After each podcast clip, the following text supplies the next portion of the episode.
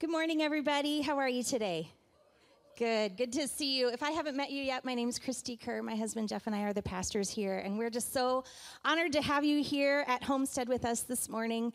Um, the last five weeks, we have been in a series called The Believer and the Skeptic, and Jeff uh, just did an extraordinary job over the last five weeks of just talking about some of the questions that people have about faith, some of those fundamental things uh, that people ask about God and science, and is the Bible real? And so I encourage you, if you missed any of those, you can go back online and listen to them some of you are like, oh no, I already sent it to my second cousin already, whatever. But just so you know, all of those are on there. It was just such a great time to kind of help us all dive into the fundamentals of what we believe about faith. But we're moving on and we're going to start a new series today. Um, we are going to be talking about giving. Some of you are like, oh man, take me back to the last week when you talked about sex. I'd take that one instead, right? We're going to talk about giving. And I promise it'll be okay. It'll be okay. But this is something that we do at Homestead every year since we started as a church. We have taken November and December to focus as a church on generosity. And it's something that we're really passionate about. We made a commitment when we started Homestead that 10% of all the money that would come in to Homestead, whether it uh, was from offerings or anything like that, 10% that comes in automatically goes right back out. And it goes out to serve, uh, to help support missionaries, it goes out to serve our community, it's, uh, it's to serve people in need, whatever that is. And so throughout the year, we are giving as money is coming in. We're trying to keep up with that 10%, but we don't always know exactly how much is going to come in every year. So our budget, the last two months, we can kind of start seeing how much play money we have in November and December. And it's been so fun the last couple of years to just have some extra funds to be able to just bless missionaries, to bless. We last year we gave all the single moms in our church money for Christmas. We're able to do a lot of different things. And on top of just the money that's that part of that 10%, we also will start as a community to share some specific things that we're going to be doing in order to be generous. And so over the last couple of years, uh, you have all given to various projects that we've done, and we've kind of just taken these two months to say, how can we be incredibly generous? So today we're going to kind of start this series.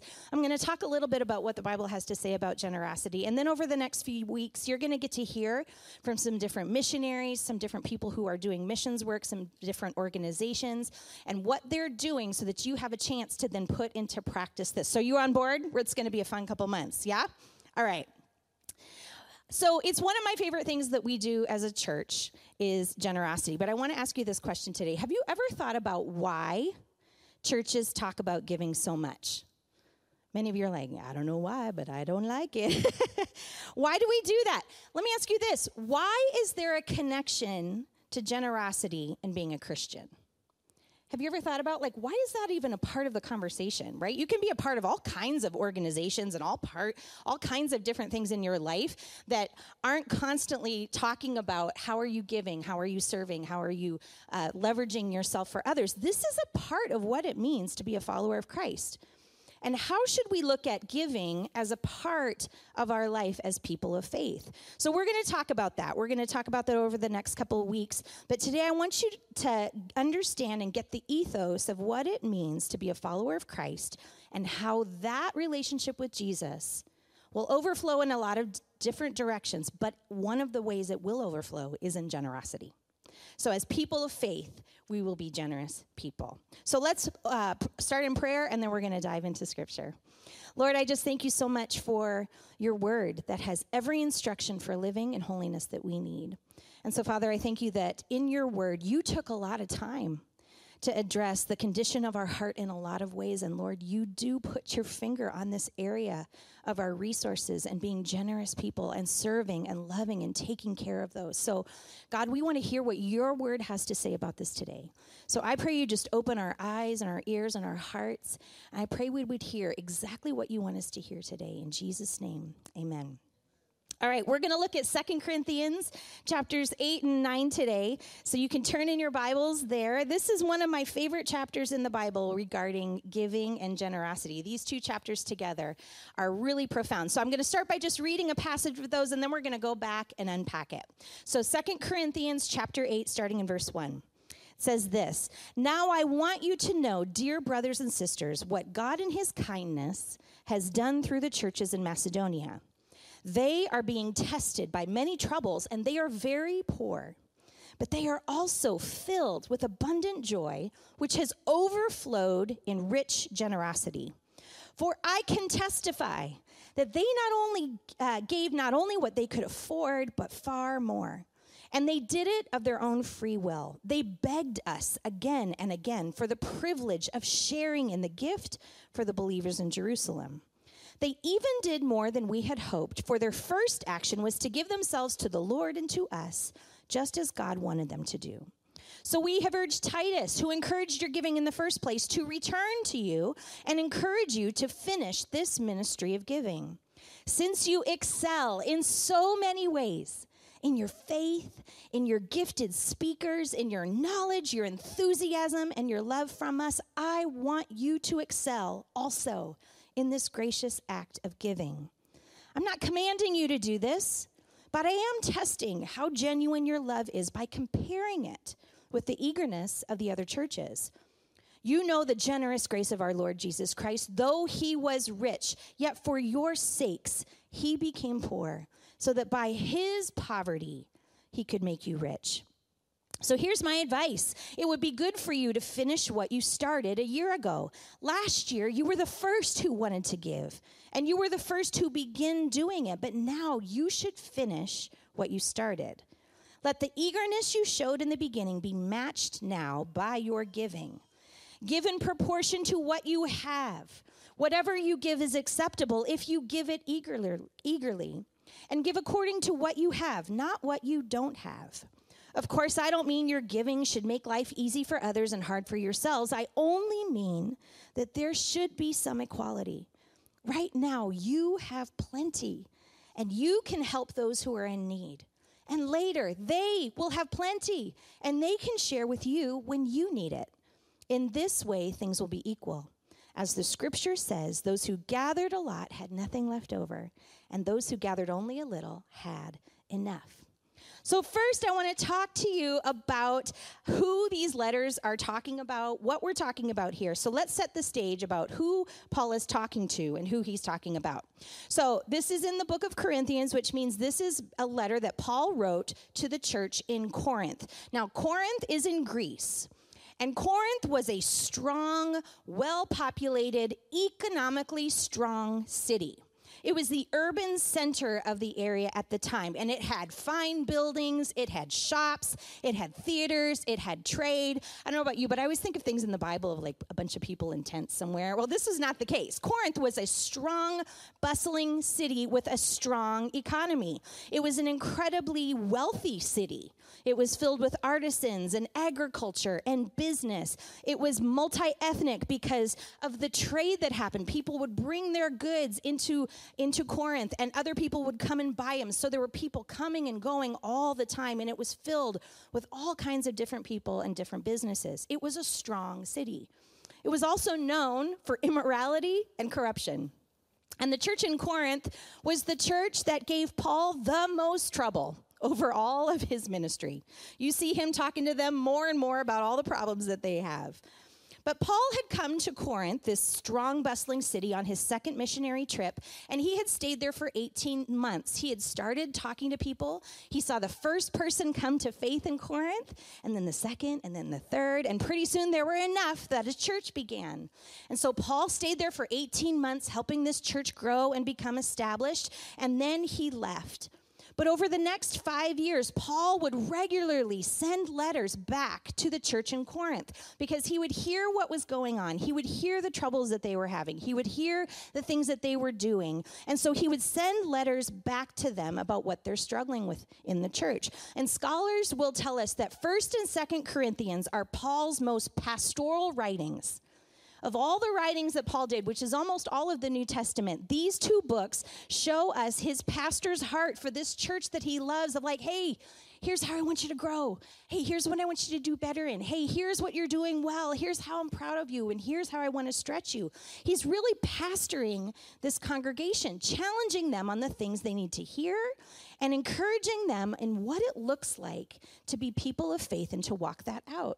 And in these two letters, he addresses all kinds of issues. He talks about unity and evangelism, the church as a body, marriage, divorce, living single, the heart of the good news, and call, a call to holy living.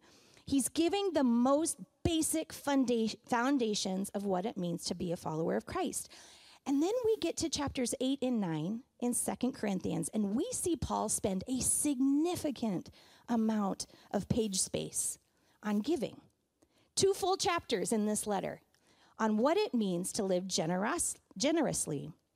And this is really important because Paul is teaching them the principles of generosity and how it is fundamental to walking out their faith.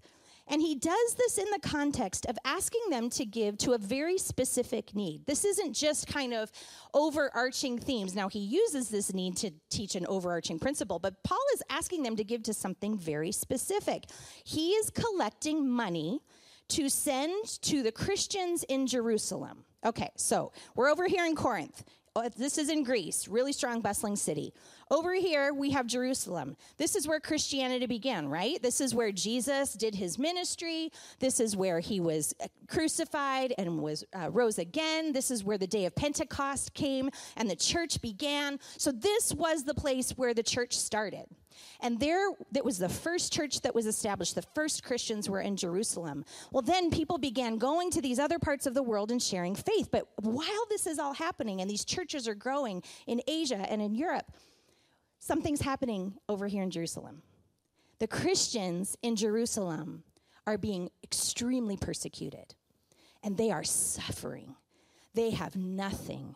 They are poor, they are hurting, and they are broken. And so Paul says, you know what? While I'm over here with all these churches, I'm going to share the gospel. We're going to start churches. But you know what else? Hey, guys, we have got to take up some, some funds to help our brothers and sisters over here in Jerusalem. So that's what Paul is talking about. He's challenging the church in Corinth to give money to the church in Jerusalem. Does that make sense? Everybody got it? Okay. I don't I'm not great at geography, but hopefully you're getting it. So Paul is gathering offerings from the people he's ministering to in other parts of the world to deliver them back to Jerusalem. We can see this in Romans, in the book of Romans chapter 15. Paul is again talking to the church in Rome about this offering that he is going to be delivering. Here's what it says in verse 23. He says, "Now I've finished my work in these regions, that's over here, and after all these long years of waiting, I'm eager to visit you in Rome." I'm planning to go to Spain, and when I do, I will stop off in Rome. So he's giving them his itinerary. He wants to go now, his next journey to Spain, but he's going to go to Rome first and visit this church. And after I've enjoyed your fellowship for a little while, you can provide for my journey. He's saying, I'm going to need you to give me money when I'm there. Paul is not shy about saying, Yeah, I'm going to need some cash before I go to Spain. Verse 25 says, though, before I come, though, I must go to Jerusalem to take a gift to the believers there for you see, the believers in Macedonia and Achaia have eagerly taken up an offering for the poor among the believers in Jerusalem. They were glad to do this because they feel they owe a real debt to them. Since the Gentiles over here received the spiritual blessing of the good news from the believers in Jerusalem, they feel the least they can do is return in return is to help them financially. As soon as I've delivered this money and completed this good deed of theirs, I will come to see you on my way to Spain. And I'm sure when I come, Christ will richly bless our time together. So, Paul is explaining why these churches feel the need to give to support their brothers and sisters back in Jerusalem. But let's go back to 2 Corinthians 8 because, uh, 8 because Paul is challenging them to give, but he is doing this by telling the church in Corinth in this big bustling city about the generosity of another church in that area of Macedonia, the church of Macedonia. Look again at verse 1 in 2 Corinthians 8. He says, Now I want you to know, dear brothers and sisters, what God in his kindness has done through the churches in Macedonia. They are being tested by many troubles, and they are very poor but they are also filled with abundant joy, which has overflowed in rich generosity. For I can testify that they gave not only what they could afford, but far more.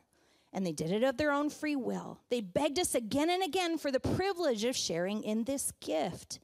So, what is Paul talking about here? Paul is telling the Corinthian church about the gift that the Macedonian church had given. Now, let me tell you a little bit about the church in Macedonia. This would include the church in Philippi, which was a Roman colony in the province of Macedonia in northern Greece. And if Corinth was a bustling, thriving, economically strong city, Macedonia and Philippi was the exact opposite of that. This was an area, a region that had just endured three separate wars from the Roman Empire, and they had never recovered economically. This was a place filled with poverty. They had no resources. They had nothing. It was struggling. It was a struggling city. And not only that, not only was the entire area just struggling, the Christians in Macedonia were being severely persecuted as well. And not only would that mean that they were being mistreated, it would have mean most likely that they had been stripped of their personal property. So these Christians in Macedonia are living in this very poor region and they don't have anything.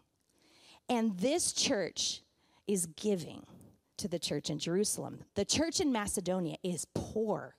And Paul just can't help himself to tell this church in Corinth, to the people who are not poor, what the people in Macedonia have done and the beauty of their generosity. I want you to look at the words Paul uses to describe them. He says, I want you to see what God in his kindness has done through the churches in Macedonia. That they are filled with abundant joy that's overflowed into generosity. And it says that they begged Paul over and over again for the privilege of sharing in this gift to go back to the church of Jerusalem who was struggling. Do you see the immense pride that Paul has in these incredibly poor, vulnerable believers who begged Paul to let them be a part of offering, the offering for the Christians in Jerusalem? Paul has been floored by the spiritual maturity and depth of these believers who are dedicated to give out of the little that they have. Now, I'm going to have an honest moment here. Maybe some of you are thinking this, so I'll say it out loud. When I was reading this, my, one of my thoughts was, that's really awesome. And another thought was, this is also a terrible idea. Paul, you should not be asking the poor people to give money, right? I part of me thinks they should just keep it for themselves. If they're struggling, they shouldn't be giving money to the other place. They should be able to say, "Hey, we're having a hard time too. We're being persecuted too. We're struggling. They should just keep it for themselves, right? Anybody else think that? Don't raise your hand, you don't have to. But this is what went through my head. This is not good stewardship. Dave Ramsey would not approve of this at all, right? No, no. And is this just Paul being incredibly insensitive to their need? And saying, hey, guess what? We even got the poor people to give us their money. Is that what's happening here? No. What's making Paul so proud? At the core of all of this, the Macedonian church has unlocked a very important secret of faith. And not only have they unlocked it, but they are living it out. And what is that secret? They trust God to provide for them. They're not worried about it. They know they don't have anything, and yet they're like, but what I do have, God can have it. He'll take care of us. The maturity of these people of to trust God with their financial needs is incredible. Now, I know that seems overly simplistic when we talk about the nuances of this topic, but w- that is really what it all boils down to, right? These people understood deeply that God was going to take care of them. They understood deeply that everything they had had already come from Him and belonged to Him. They understood deeply that we cannot outgive God. And when we see a need and we respond with generosity, we're simply funnels of the resources that God has given. And whatever we give out, He is going to pour back into us abundantly. When Jeff and I felt God leading us to start Homestead, it didn't start out like, hey, go start a church. We had been pastors for 15 years. We had been at the same church for 10 years of those last those last 10 years and we had really been praying and felt like God had just challenged us to that there was a new season on the horizon. And many of you have heard this story before, many some of you haven't. But we felt like God was saying, "Hey, there's something new on the horizon." And so we were kind of praying about it, and we had a general idea, but we really didn't know what was next. And so uh, we resigned our position in January, and we thought, okay, by February, surely we'll know what's happening next. And that started a season of four years that we did not have a steady income. Four years that we just kind of filled in wherever we could. We preached, we led worship, we did whatever. Jeff wrote a really fine Christmas musical for a church called Guys and Dolls. You should check it out someday. No, Guys and Malls, even better. Yes. We did anything we could to scrape 50 bucks together. And I would like to say that that was one of the hardest seasons that we have ever gone through, but one of the best seasons that we have ever gone through. I call it our season of life where we were fed by the ravens. Now, that sounds weird, but in the Old Testament, there's a story of Elijah where he was going through a season after he had been burnt out, and God told him, You know what? You're just going to go and you're going to sit by this brook for a while. And every morning, I'm going to have ravens fly in and just drop food for you. And that's what you're going to eat. And when I get to heaven, I'd like to see the video of that because it feels like, is that creepy? The birds flying in every morning with your food.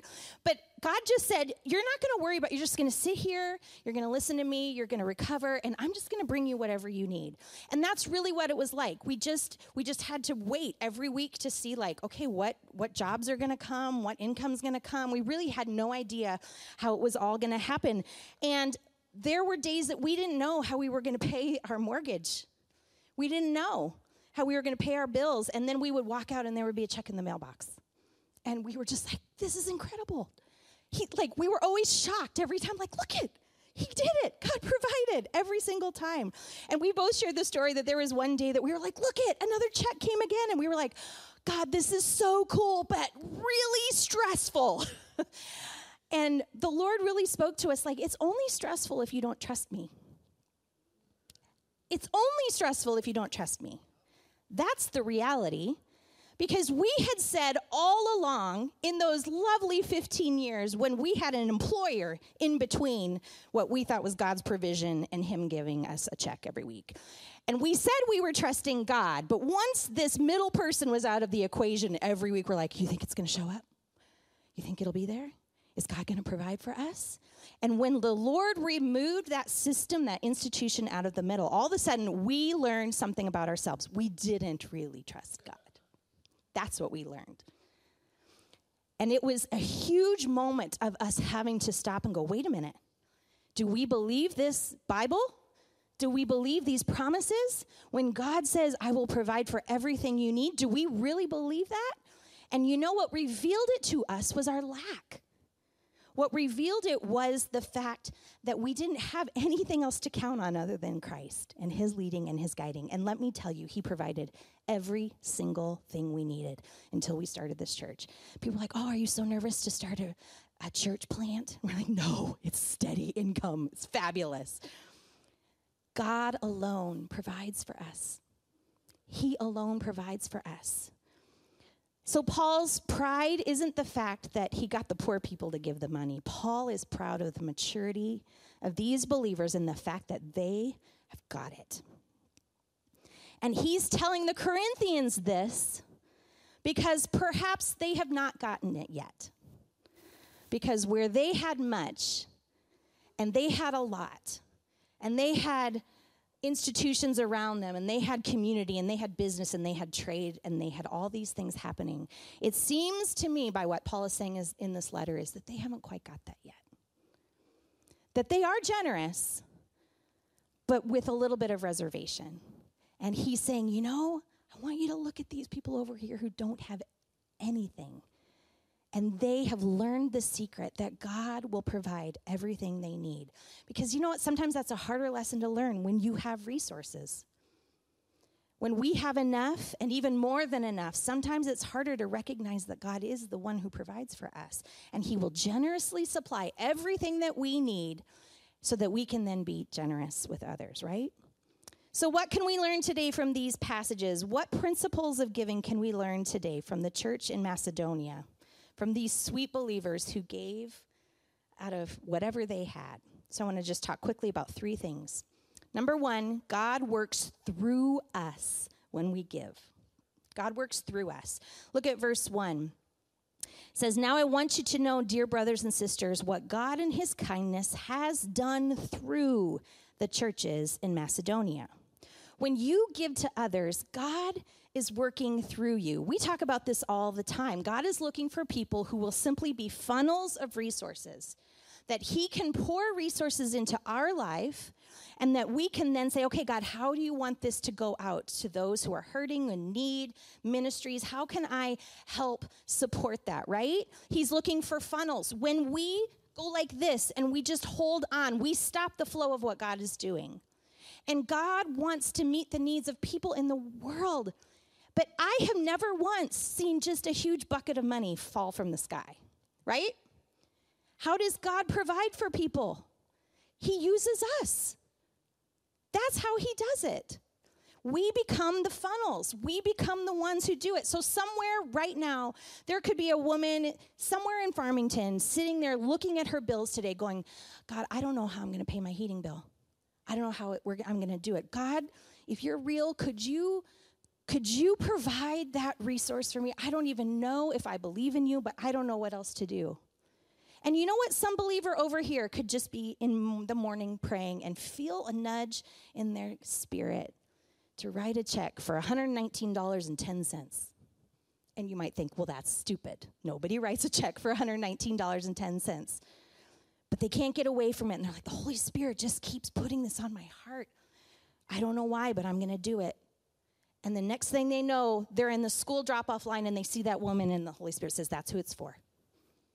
Here's a check for $119.10. Please don't think I'm crazy, but I was praying and I just felt like I should write that, and I hope that it's a blessing to you. That's how the kingdom of God works.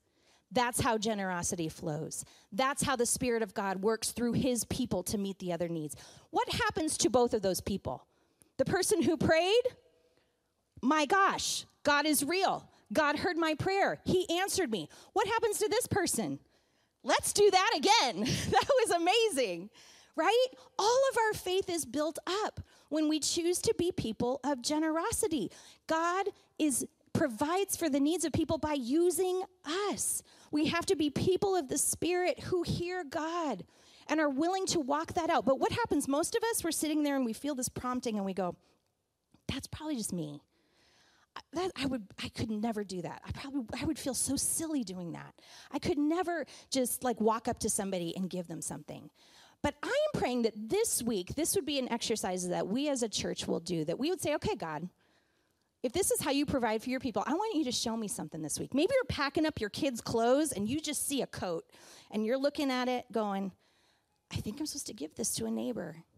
Or let the Lord, as you're walking through your neighborhood, maybe just say, I think you should bring a bag of groceries to this family.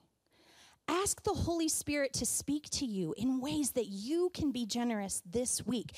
This is how we walk out our faith and we demonstrate the supernatural power of God to provide for us, right?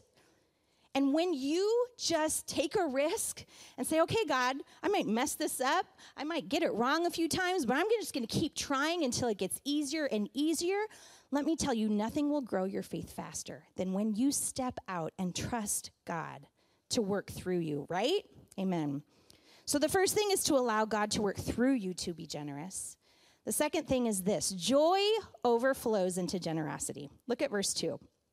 Paul's talking about these Macedonians. He says, They're being tested by many troubles and they're very poor, but they are also filled with abundant joy, which has overflowed in rich generosity. When I was studying this verse, I looked up the Greek word Paul used here to describe their joy, and the word abundant, uh, it gave this definition, and I thought that it was amazing. It's the Greek word perisseia, and the definition for that word is superfluity. Superfluity. It was in every Greek dictionary I looked in, and I'm like, well, that's a great word. What does superfluity mean? And it means an unnecessarily or excessively large amount or number of something. It's just a stupid a lot amount of something. And this word means they had so much joy in their faith that they were just, what can we give? That their generosity flowed out an abundance of joy and an us unnecessary, over the top abundance of joy. That's what the Macedonian churches had in superfluity, right? Was it money that they had in abundance? Was it resources of like, guess we have so much money we don't even know what to do with? We just can't help but give a little to you. No. What was overflowing in their lives? Joy. The joy of what God had done in their lives, the joy of who God was, the joy of their salvation, the joy of being a part of this family of God. Paul says that their excessively and unnecessarily large amounts of joy cause them to overflow in generosity. Generosity is an outflow of joy. That's where it comes from. Joyful people are generous people. And this is what Paul is trying to teach the Corinthian church. He's saying, hey, a generous spirit doesn't come from an overflow of resources, it comes from an overflow of joy and the fact that you are a part of the family of God and you get to participate in that. This is why Paul, in the next chapter, in chapter 9 of Second Corinthians, will say, You must decide in your heart how much to give. Don't give reluctantly or in response to pressure, for God loves a person who gives cheerfully. Who it just flows out of because you're just so blessed by what God has done that you can't help but want to bless others. Paul is telling them your giving shouldn't be a response to a guilt trip of, oh, I guess I have to do this now. But it should be a natural overflow of, look, look what I get to be a part of. Look what we get to be a part of. So if today you are finding yourself struggling to be generous, maybe it's important that you take a step back and ask yourself how much joy you feel about your salvation. Start with the joy, right? This is why when we gather together in worship, and, and Jeff will say, Can you just say the things that you're grateful for of what God has done and who He is? There's a reason that we ask you to speak those with your lips. Because when you remind yourself of how faithful God has been, when we speak out, I remember where I was before you found me. I remember all that you have done. When we rehash the goodness of God, joy wells up, and out of that overflows all kinds of good fruit in our life, including generosity. So fix the joy part first. Remember what God has done for you. Recognize the incredible fact that we were lost sinners saved by grace and adopted fully into the family of God. When you find the joy of your salvation, it will overflow into generosity. And lastly, I want to talk about this. First, we're going to remember that generosity is God working through you. Remember that generosity is an overflow of joy. And lastly, Remember that it is a privilege to share resource, resources with those in need. Look at what verse 4 says. They begged us again and again for the privilege of sharing in the gift for the believers in Jerusalem. You can come up, Jeff. They begged us again and again for the privilege of sharing in the gift for the believers in Jerusalem. Now, I have had this point in my notes all week and I was planning on talking about the privilege of giving. And I guess in my head, privilege can mean a lot of things. But as I started thinking about it, I guess mostly I think about something that is really a duty, but we're supposed to feel really honored about it, right? Like when your mom's like, it is a privilege for you to have your phone, right? It's like, okay, I'm supposed to be grateful, but mostly it's, it doesn't feel that way. So I wasn't quite sure where I was going to go with this idea of privilege. But when I studied this verse and I dug into the Greek a bit, I had my eyes open totally new idea to what Paul is saying here. And when I when I saw it, I sat at my computer and I just cried. Now it could be because I'm just tired, but I think there's something really special here. When Paul says they begged us again and again for the privilege of sharing in the gift for the believers in Jerusalem, the word here for privilege is a Greek word that you might have heard before. It's the Greek word koinonia. If any of you have gone to like a camp, you've probably heard koinonia. Koinonia is the Greek word for fellowship, for community, for friends, for this family that comes together. The church in Macedonia begged again and again, let us be a part of the community. Let us be a part of the fellowship. Let us be a part of what God is doing. We don't have much, but we're so happy to be a part of the family of God. Can we participate in this thing, please? They said, Please don't leave us out. And I thought that was so beautiful because it wasn't just that they shared with what they had, it was them recognizing that they were a part of something bigger than just them. And I can imagine these incredibly poor, persecuted, facing incredible hardship, probably feeling pretty isolated and lonely. Hearing about brothers and sisters in Jerusalem, you mean they're struggling? They're being persecuted too, just like us? Can we help them? Can we love them?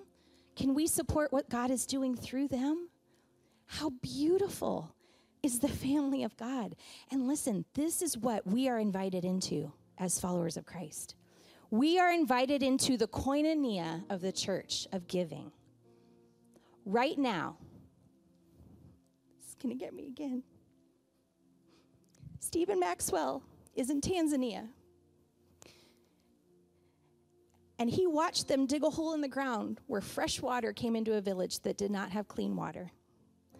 And that well was paid for by the youth of Homestead Community Church. And he got to watch the water come out of the ground and the village run around because they haven't had clean water. That's our family. Those people in that village, that's the church, that's us. They're our brothers and sisters. And guess what? We got to be a part of the miracle for them today. We got to be a part of that. We get to be a part of what God is doing over there in this country and over here in this ministry. We get to be a part of it. We get to share in all of it.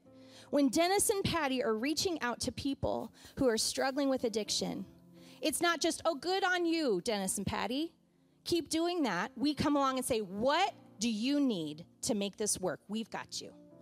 That's the koinonia of the church. And they are one of thousands of people who have a call to do something significant for the kingdom, and they cannot do it until they have resources. And I know that we don't like to talk about it because everybody gets weird about money, but guess what? None of this happens without funding. None of this happens without resources. These are amazing people who love God and who call the church every week going, Could you just help us a little bit? This is our job. Not all of us are called to go. Some of us are, but we all are called to look at our brothers and sisters over there and going, Koinonia, you're my family, you're my community. What do you need? I'm here, I'm in. This is how the kingdom of God advances. This is why generosity is a key part of being a follower of Christ. Because if we just hold it all in, nothing happens. The gospel does not advance. People don't get clean water. Addicts don't have people to walk through their recovery with them. It just stops. And that is why we need to be people of faith and asking God to pour out his resources through us. Now, listen, I want you to give to Homestead. Please don't stop giving to Homestead. We really need to keep the lights on. But I also want to challenge you don't let your only giving be to Homestead, right?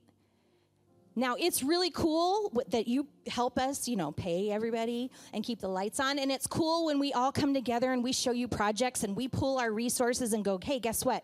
We're going to all pool our money together so that we can do something significant over here.